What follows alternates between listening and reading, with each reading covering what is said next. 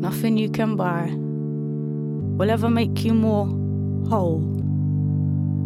This whole thing thrives on us feeling always incomplete. Niets dat je kan kopen zal je meer heel doen voelen.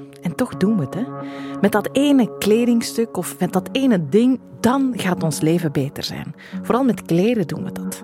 Maar tegelijk, of dat geldt voor mij toch, voel ik me dan schuldig. Want dan hangt daar een ticketje in Made in Bangladesh. En dan denken we aan die ramp in Rana Plaza. En dan zoeken we naar biolabels en groene stickers, omdat dat duurzamer zou zijn. Maar is dat eigenlijk allemaal wel beter? Of we kopen tweedehands online. En is dat dan beter? Allemaal vragen die beantwoord worden door Sarah van Doorne in haar boek Kleerkast Vasten. En in deze voorproevers. Ik ben Annelies Moons en ik zal nooit meer op dezelfde manier naar kleren kijken. Voorproevers. Fashion Revolution Week, niet zonder dat uh, revolution woord daartussen, over hoe het beter kan met die kleren aan ons lijf en over hoe het uh, beter niet meer gebeurt, dat soort dingen. Zoals tien jaar geleden, toen in Bangladesh de Rana Plaza-ramp gebeurde. Er stortte toen een uh, textielfabriek, of eigenlijk een complex in, waar de, oh, 1100 mensen het leven lieten en nog veel meer mensen ook voor het leven getekend werden. Toen werd er overal geroepen dat het allemaal anders moest en dat er dringend verandering moest komen. Maar is dat ook zo? Dat, dat gaan we van uh, dit uur proberen uh, te bespreken. En ik zeg we, want uh, Sarah van Doornen, je hebt er een boek over geschreven.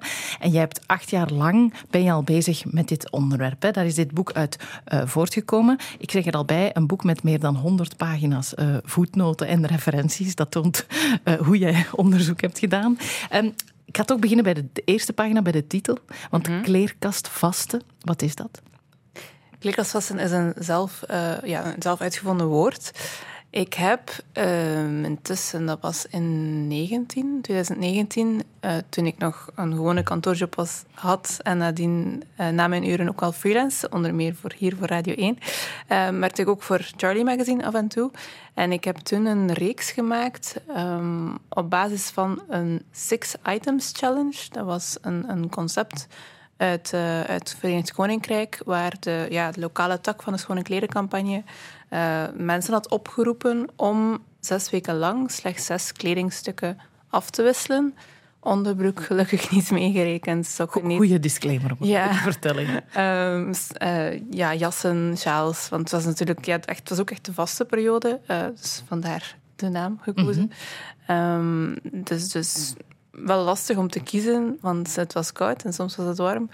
Uh, maar ik dacht, ik, ik doe dat ook. En, en ik wil eens kijken wat dat, dat doet met ja, enerzijds mijn eigen keuzeproces. Uh, want ik ben net zoals iedereen, soms weet ik niet goed wat ik ga aandoen, mm -hmm. uh, s ochtends. Um, en, en ja, ook uh, wat er nadien heb ik nadien nog het gevoel dat ik te veel heb. Ja, want met vasten, uh, dat is naast het, het strikte en de regeltjes, is dat een moment van bezinning ook vooral. Ja, vond ik ook. Ik heb op zich niet zoveel met Ramadan of met de christelijke vastenperiode. Maar ik vond wel, ja, ja, je moet het kind een naam geven. Dus dat is ook wel, hoe, hoe noem je een boek uh, waar je drie jaar aan geschreven hebt en acht jaar onderzoek voor gedaan hebt. Uh, maar ik vond het dan uiteindelijk wel passen, omdat dat ook wel een, een, ja, een zestal weken was dat ik er heel veel mee bezig was. En die zes weken is trouwens de termijn die nodig is uh, om uh, van de tekentafel van de ontwerper van een fast fashion bedrijf, dus bedrijven die, ja, we kennen ze allemaal in de grote winkelstraten uh, zitten, naar een kledingstuk dat bij hun in de rekken komt. Dus op zes weken tijd is dat iemand die dat uittekent en dan komt het in de winkel dan kunnen we het al gaan kopen. Zo ja. snel gaat het ondertussen. Wat een mega groot verschil is met, met hoe het vroeger ging. Want op zich, kleding op zich is altijd belangrijk geweest voor identiteit. Mm -hmm. denk ik dan. Maar de manier waarop en vooral de waarde die we eraan hechten is heel erg veranderd. Iedereen kent wel de verhalen over kledingstukken die vroeger eindeloos versteld en hermaakt werden. En nu zitten we in de omgekeerde wereld. Dat ja. is ook de vaststelling waar tot jij bent gekomen. Ja, klopt. Ja, um, ja. ja want ik, ik, ik vond het opvallend, omdat het, daar gaat het heel vaak over. Hè, over wat kunnen we leren van vroeger, wat kunnen we leren van nu. Het, ik, het raakt ons allemaal in onze kleerkast. Hè, want ik heb ook een, kleer, ik heb een speciaal een kleinere kleerkast gekocht laatst, in de hoop dat ik dan er minder kleren zou inproppen. Voorlopig is dat nog niet echt aan het lukken. Um, maar de hele wereld zegt ons eigenlijk van, je gaat je beter voelen als je dat koopt. En dat gaat dan ook over kleding. De hele wereld speelt daarop in. Um, voelen we ons ook echt beter als we iets gekocht, gekocht hebben? Ik wou nog zeggen, van de hele wereld is ook zo dressings aan het kopen in, eh, of in een, in een huis aan het zetten. in plaats kamers. van ja, Kleinere, kleinere kleerkasten. Dus dat is heel mooi om te horen. Het zijn kamers in plaats van kasten, inderdaad. Ja, voelen we ons daar beter door. Er zijn daar psychologen die daar onderzoek naar doen. Um, als wij een aankoop doen, en zeker als we die aankoop zien en we, daar blijkt korting op te zitten, ja, dan, dan gaat er een, een, een balletje rinkelen in ons brein, dan willen we dat. En als we dat, dat onze slag ook kunnen slaan, als we dat koopje op de kop tikken, dan krijgen we dopamine. Dus eigenlijk ja, een, een soort ja, gelukshormoon. Um, dus we hebben wel degelijk een kortstondig gevoel van geluk. Maar als diezelfde psychologen dan gaan kijken, wat is het lange termijn effect uh, van, van die korte dopamine-hit, ja, dan worden we er net blijkbaar fysiek en mentaal uh, minder gelukkig van, mm -hmm. zeggen zij. Ja, maar je gaat dan opnieuw voor die kortstondige dopamine-hit uh, blijf, je, blijf je wel shoppen. Op zich, eens dat je je daarvan bewust bent, dan kan je zeggen, ik wil um, wat ik dan koop, wil ik veranderen. Ik wil duurzamer gaan kopen. Um, maar dat is niet, niet makkelijk. Uh, dat, dat herken jij ook heel erg in het boek. Uh, hoe weet je wat je moet kopen? Toen ik acht jaar geleden begon, dacht ik, ah, dat is eigenlijk niet zo moeilijk. Je hebt enerzijds die grote bedrijven die bijvoorbeeld in het Rana Plaza complex uh, ja, geproduceerd hadden en, en die wisten niet eens dat ze daar zaten en, en die hadden totaal geen controle over hun, arbeidsomstandigheden. Uh, maar ja, toen net op dat moment kwamen er ook ja, winkels op en merken op die zeggen van wij doen het wel beter, wij doen het op kleinere schaal. Uh, wij kijken heel goed naar wat voor stoffen of wat voor ja, andere zaken wij proberen wel voor een leefbaar loon te gaan. Dus ik dacht, oké, probleemstelling, oplossing. Makkelijk. Mhm. En ik ga, ik ga wel ontwerpers interviewen en ik ga wel vakbondsleden interviewen. En, en daar ik dan zo'n kaartje aan met een, een groen blad op en, en dat zal beter zijn. Ja, bijvoorbeeld. Dat, dat gebeurt ook vaak. Dat, dat merken dan uh, blijkbaar hun, eigen logo's gaan verzinnen. Uh, de Belgische overheid is daar, is daar onderzoek naar aan het doen momenteel. Uh, op, op basis van green claims. En een van de um, ja, weet ik veel hoeveel dat er waren, twaalf of zo criteria dat ze op screenen, is van staat er een logo dat eigenlijk voor de rest die bestaat. Mm -hmm. um, ja, dat mag natuurlijk helemaal niet. Dus je had ook die instelling van ik ga hier eens gaan ontdekken wie het beter doet en waar we... En dan ga ik een lijstje maken en dan kunnen mensen beter, beter kopen. Ja, dat heb ik ook gedaan, een lijstje gemaakt. Ja. Uh, dus ik heb zo'n blog begonnen en dan, dan had ik een, een, een, een vakje consumeren en consuminderen. En bij minderen was dat mijn artikels. En bij consumeren van dit mag je wel nog kopen. Ik zou dat eens helemaal moeten omgooien. Um, want het is, het is niet zo simpel. Uh, de wereld is niet zwart-wit. Um, zeker nu ook zijn er steeds meer grote merken ook echt veel moeite aan het doen voor duurzaamheid. Maar, maar wat is duurzaam en wat is greenwashing? Ja. Blijft ook heel moeilijk. Want greenwashing, dat wil zeggen dat ze doen alsof ze beter doen, maar eigenlijk niet echt beter doen. Ja, ze doen alsof ze doen wel beter dan voorheen, zou ik wel durven te zeggen. Um, maar ze doen vaak beter op één bepaald aspect. Duurzaamheid betekent zowel dat er sociale, ja, dat sociaal beter moet gaan als ecologisch. Mm -hmm. um, heel vaak gaat het enkel over ecologische gaan merken uitpakken met ah, dit is een biokatoen of dit is een gerecycleerd polyester. Gerecycleerd polyester is eigenlijk gewoon 90% van, die, van, van de stoffen die van de kledingstukken waarbij dat, dat in, in de naad staat, uh, zijn gemaakt van uh, gesmolten petflessen dat ze dan stof van gemaakt hebben. Op zich klinkt wel tof, want wij vullen allemaal braaf onze PMD. Uh, eh, maar ja, petflessen kun je dan niet meer opnieuw, als ze polyester geworden zijn, terug, uh, terug petflessen van maken. Dus dat is eigenlijk een minderwaardige ja, ja. toepassing. En er, er, komen meer microplastics uh, vrij als het gewassen wordt. Zeker, en blijkbaar meer bij gerecycleerd polyester dan bij gewoon polyester. Want eigenlijk, ja, polyester is gewoon plastic. Hè. Ja. Het is gemaakt van fossiele brandstoffen. Ja, want dat is wel het clue. Want je denkt dan inderdaad, ah, ik doe beter, want er staat op dat er iets gerecycleerd koop. Gerecycleerd is goed, hebben we allemaal geleerd. Maar dan heeft het allemaal nadelen. Ook bijvoorbeeld, je denkt, ik ga iets kopen dat dan gemaakt is in Europa. Dan staat er Made in Italy. Maar dat leer ik dan ook in jouw boek. Dat hoeft niet helemaal Made in Italy te zijn om dat er te mogen opzetten. Want wat mogen ze eigenlijk dan doen? Ja, er is een soort achterpoortje in de Europese wetgeving dat um, als een kledingstuk elders gemaakt is, maar het wordt wel uh, afgewerkt in, ja, weet ik veel, Italië, Portugal, Duitsland, mag je er nog steeds, um, ja, mag je nog steeds uh, opzetten dat het in dat land gemaakt is, alsof het daar volledig in elkaar gestikt is, als de stof daar ook vandaan komt. Terwijl ja, katoen groeit bijvoorbeeld niet in Italië. Hm. Ehm, over die voetnoten gesproken, ik was ook Gomorra aan het lezen toen ik het boek schreef. En dat begint ook met, um, ja, heet weer Roberto Saviano, denk ik. Mhm. Heet de onderzoeksjournalist die dat, die dat ja, maffia-epos eigenlijk geschreven heeft. En ehm, hij, hij was in, in Napels, eh, hij had contact gezocht met een mafioso. Eh, en, en hij mocht mee naar een, naar een, een schip om iets te, iets te helpen eh, uitladen voordat het aan de haven komt. Dus hij dacht al van ja, dat gaat echt drug zijn. Dat ga, ik ga hier in de problemen komen, maar goed, het is voor mijn onderzoek, dus we gaan dat gewoon doen. Dat bleken schoenen te zijn, waarbij nog één mini-deeltje op de schoenen moest gezet worden. De Made in Italy. Ja. Ja, ja, oké. Ja, dat zegt veel als de maffia ermee eh, mee gepaard gaat. Ehm, ik moet zeggen, op een bepaald moment eh, in je boek dacht ik, ik ga geen kleren meer aandoen. En ik ga mijn kind ook geen kleren meer aandoen, want dan gaat het bijvoorbeeld over de schadelijke stoffen die er ook allemaal in zitten. Daar denk je dan nog niet aan als je de made in waar ziet. Ehm, ja, het is ongelooflijk om te lezen. Heb jij dat dan ook, dat je denkt, er is eigenlijk niks dat we kunnen doen? Of ben je niet zo pessimistisch? Hoe, pessimistisch ik ben, valt af van dag tot dag. Ehm, ik pleit vooral duidelijkheid niet dat we hier gewoon allemaal naakt eh, gaan, gaan rondlopen. Ehm, ja, we, we krijgen, onze huid is ons grootste orgaan, dus ja, er komt wel degelijk eh, soms schadelijke stoffen binnen. Maar we krijgen op allerlei soorten manieren schadelijke stoffen binnen. Eh, dus moeten we daar compleet... ja, we kunnen daar heel veel vragen bij stellen, we moeten daar heel veel vragen bij stellen. Ehm, maar, en er bestaan ook labels eh, die bijvoorbeeld echt testen op die schadelijke stoffen. Eh, een van die labels heet, of, of een specifiek label heet Oikotex label. Dat zegt dat op, pas helemaal op het einde van uw, van uw proces, van heel die textielketen, dat er geen schadelijke stoffen meer in zitten. Nu stelt mij wel de vraag, en wat dan met het hele proces daar naartoe? Want het kledingstuk wordt nog steeds geverfd. In de meeste gevallen is dat synthetische verf waar heel veel chemicaliën, ehm, zware metalen ook in zitten. Eh, verven is het meest eh, schadelijke deel van heel die keten. Dus ehm, Het valt vooral op hoe weinig we daarover weten. Dat kunnen we, kan ik nu niet meer zeggen, want ik heb jouw boek gelezen. En daarom ben ik ook heel blij dat je er bent. We hadden het al een beetje over wat wij als consumenten... Je wil wel beter doen, maar hoe weet je dat? En, en wat kan er en wat kan er minder?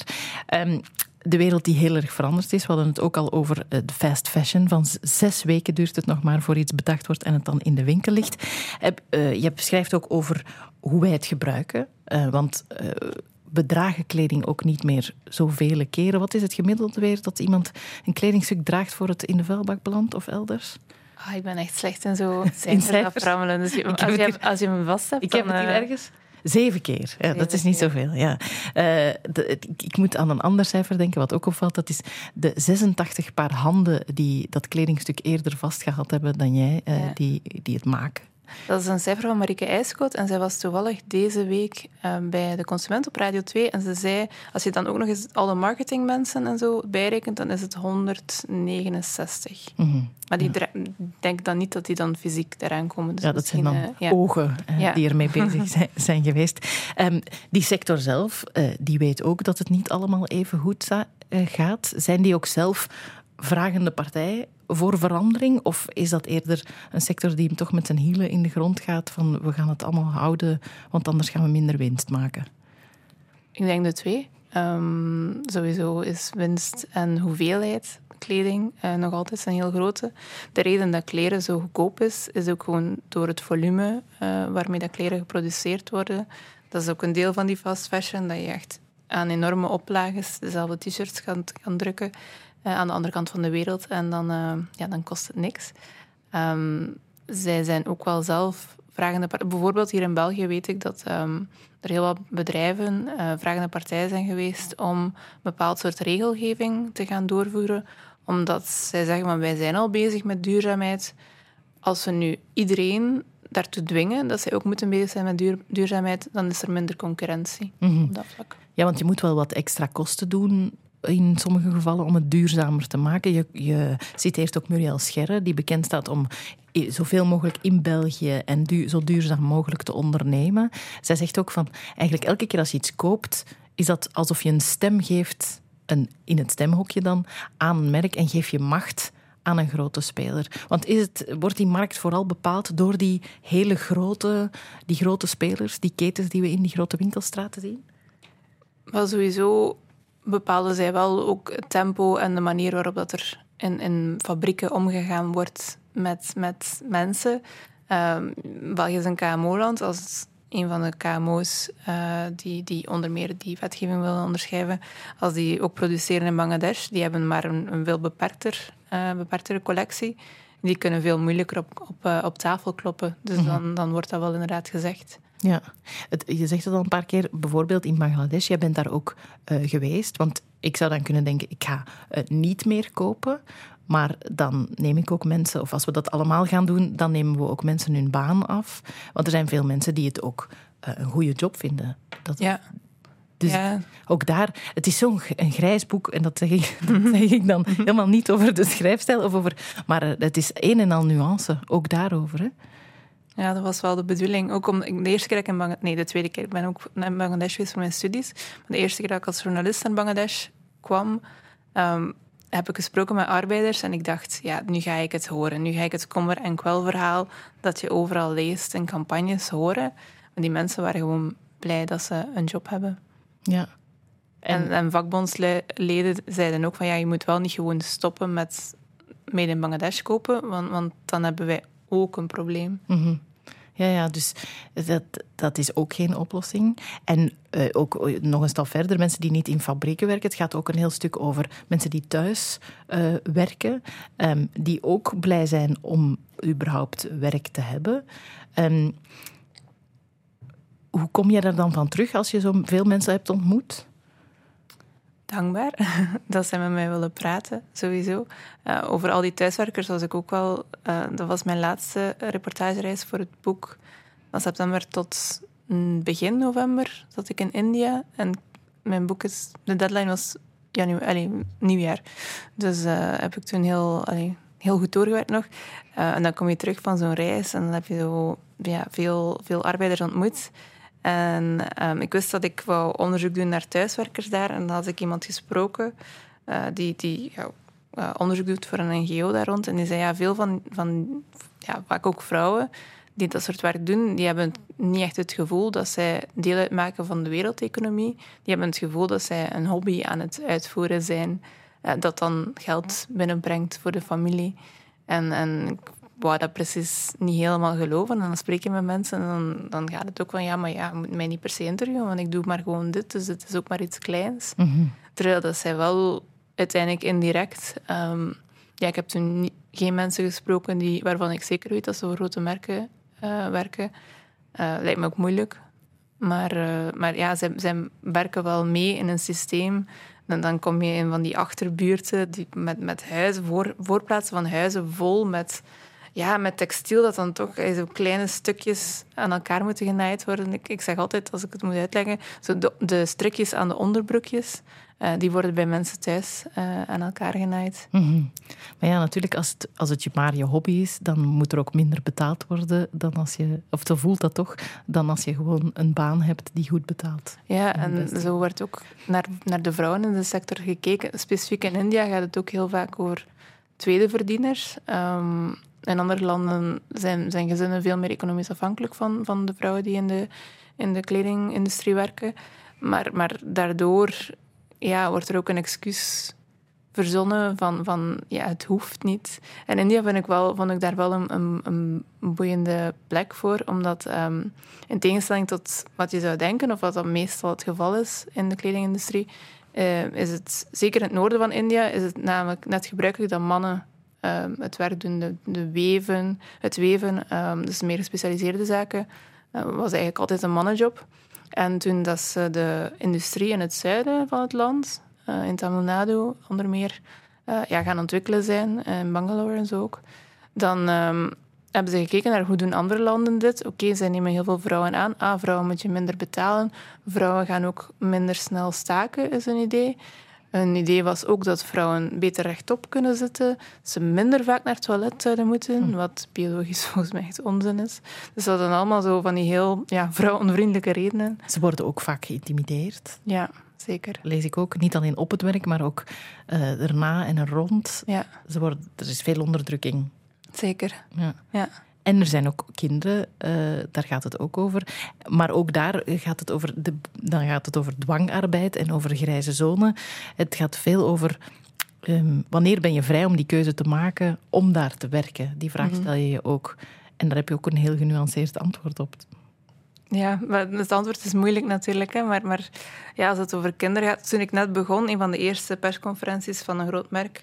Uh, dat, ik, dat ik meegedaan heb, was, was een van H&M in Antwerpen.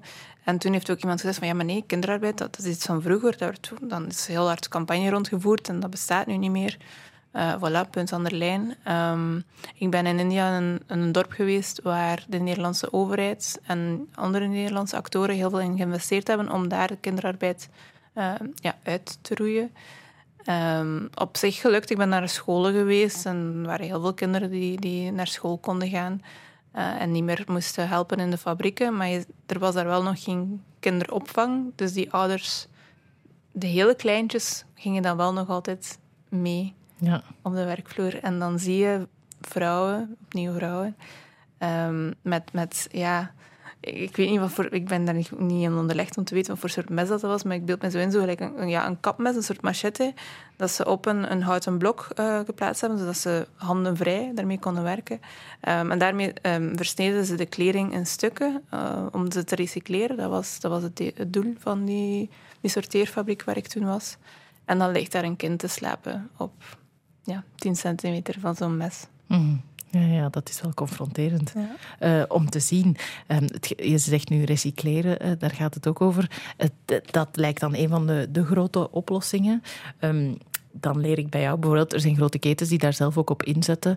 Bijvoorbeeld bij een H&M mag je uh, je kleren daar in een doos uh, doen uh, en dan krijg je daar korting voor. Dan denk je, mm -hmm. ah goed, maar ja, wat doet die korting dan eigenlijk? Ja, je weer aanzetten om iets nieuws te gaan kopen. Ja, ik voel mij zo in de luren gelegd de hele tijd als ik jouw boek lees. Want dat is dan, vaak spoort het dan ook aan om toch weer te kopen. Mm -hmm. Bijvoorbeeld ook op de app Vinted, is heel populair. Daar kan je makkelijk kleren aankopen en verkopen.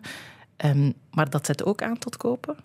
Ja, dat, allee, op zich super tof dat mensen, en zeker jonge mensen, steeds meer met, met tweedehands bezig zijn, daar echt heel, heel trots in zijn. En, en, en ja, daar op die manier misschien ook minder aan trendgevoelig zijn of zo. Mm -hmm.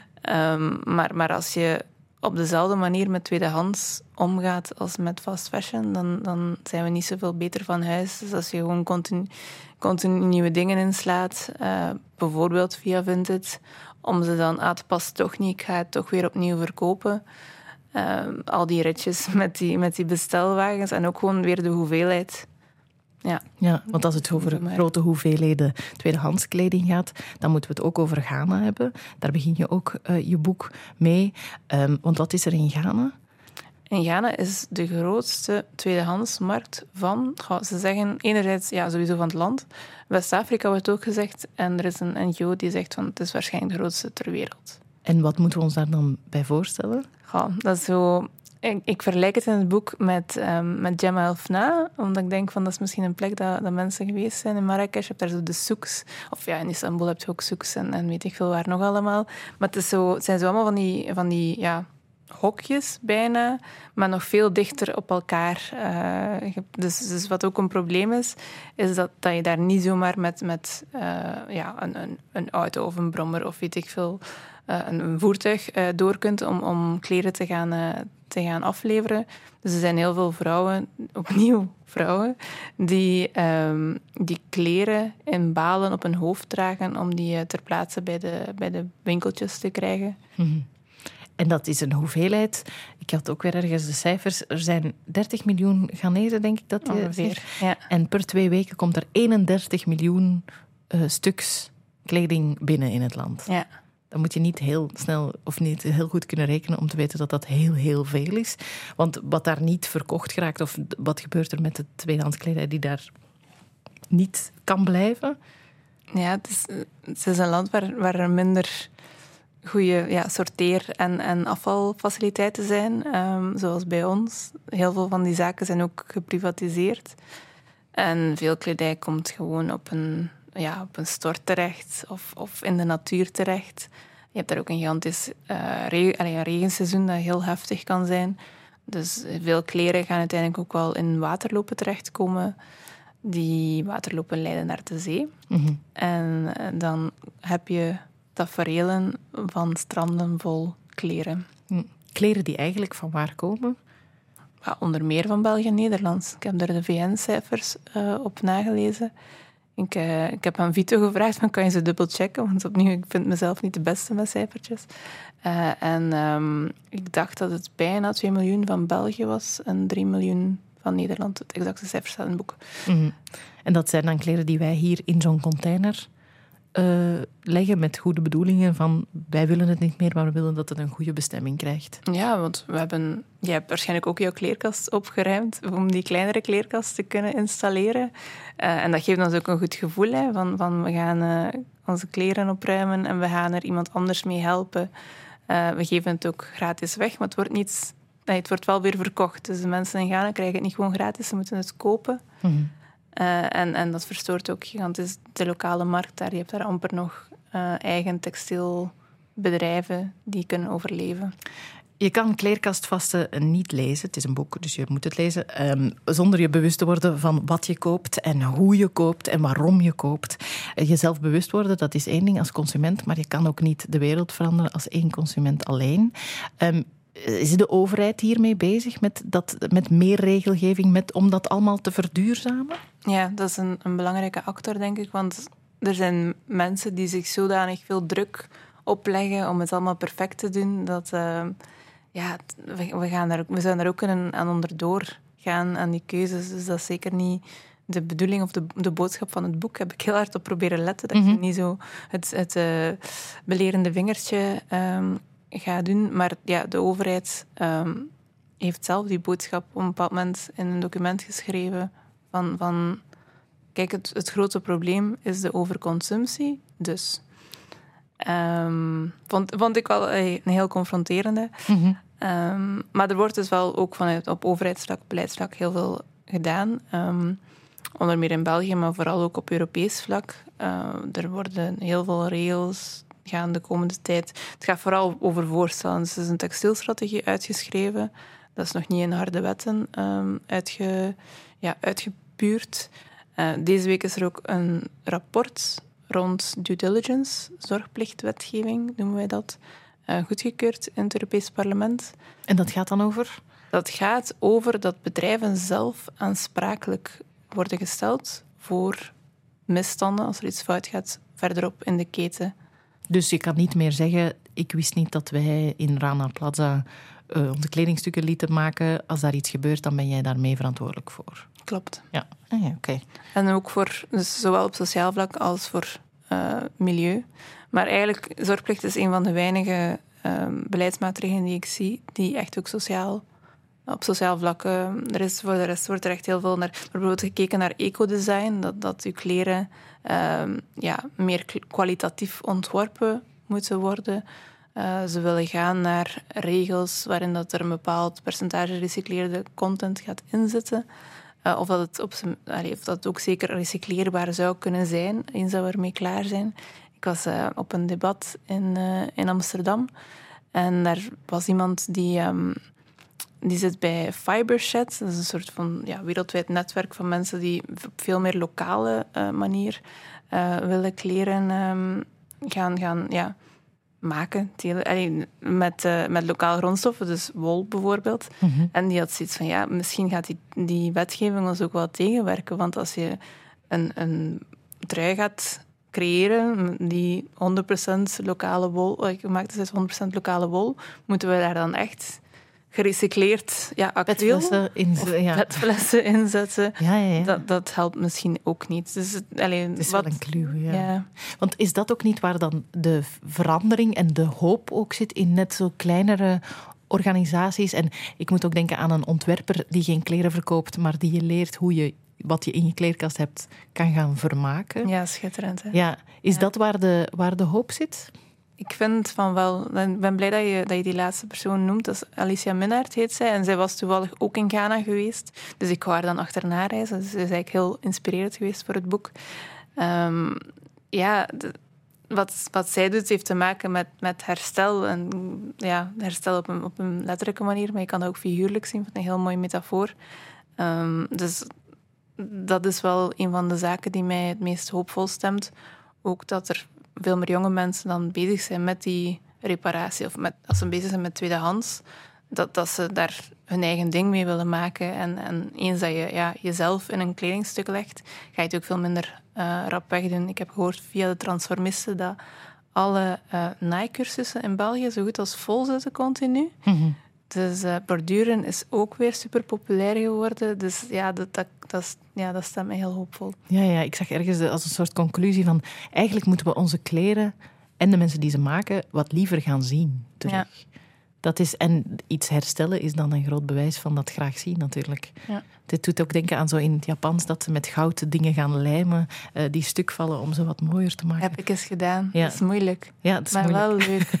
maar het, het, kan wel een soort levensverhaal uh, ook brengen. Als je, maar dan moet het basis ding dat je koopt wel van een hoog genoeg kwaliteit zijn. Als ik zeg we willen beter kopen, soms geef je meer geld uit en is het even snel stuk dan wanneer je iets goedkoop um, koopt. Zijn daar regels rond? Over kwaliteit, van er moet een soort minimumkwaliteit zijn? Ik denk dat dat ook gaat deel uitmaken van, van die ecodesign regelgeving, maar momenteel ja, is het dus niet het geval. En dan um, ik heb een, een, een, stuk gemaakt, een artikel gemaakt rond uh, is onze kleding wel kwalitatief? Ik heb dat gevraagd aan um, Centexbel. Dat zijn wetenschappers die in, uh, in Zwijnaarden, dichtbij waar ik woon, uh, in labo onderzoek verrichten op, voor, voor ja, onze kleren onder de loep te nemen. En dan gaf hij mij zo'n hele moeilijke uitleg over een dp-waarde. Dat een katoenen t-shirt normaal gezien zou moeten een dp-waarde hebben van... Goh, ik weet zelfs niet hoeveel dat zou moeten zijn, weet ik veel, duizend of zo. En dat de meeste dingen dat ze de laatste tijd zien een, een waarde van 200 hebben. Dus dat die, die kwaliteit echt zodanig afgenomen is dat het uh, ja, dat niet om naar huis te schrijven is. Maar dat voelen wij zelf ook niet meer. Wij hebben dat niet meer in onze vingers. Mhm. Dus hoe gaan wij... Ja, je kunt kijken naar de naden. En je kan, ik kan hier tips zitten op, opnoemen, maar ik heb wel het gevoel dat we, dat we het allemaal, ja, doordat we het niet meer in onze vingers hebben, dat het wel moeilijk is om die kwaliteit zelf te beoordelen. Dus het is goed als er regels zouden zijn die dat voor ons.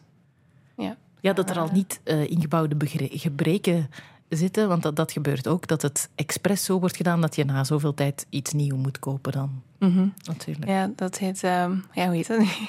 Uh, Planned obsolescence in, het, uh, in het Engels. Dus um, ja.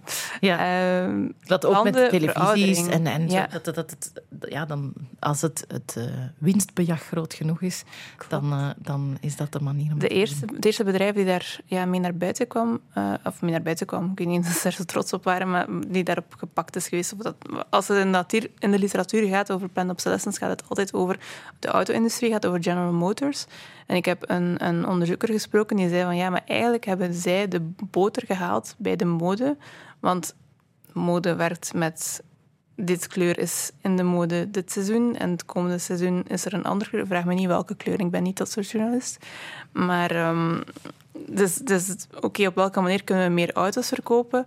Ah, door steeds nieuwe kleuren eraan te geven. En dan gaan mensen misschien, ah, ik wil toch wel dat kleur van auto, dus dan gaan ze er vaker in kopen. In plaats van vroeger, ja, je auto werkte gewoon zo lang mogelijk, zo goed mhm. mogelijk. En kon redelijk uh, makkelijk gerepareerd worden als er toch iets mis uh, mee was. Ja, de druk in de mode is ook opgevoerd van twee seizoenen naar vier seizoenen. En ook ontwerpers zelf zijn ook vragende partijen, sommigen om, om dat terug te verlagen. Het is maar een van de vele suggesties die er zijn om het uh, allemaal wat anders te doen in kleerkastvasten.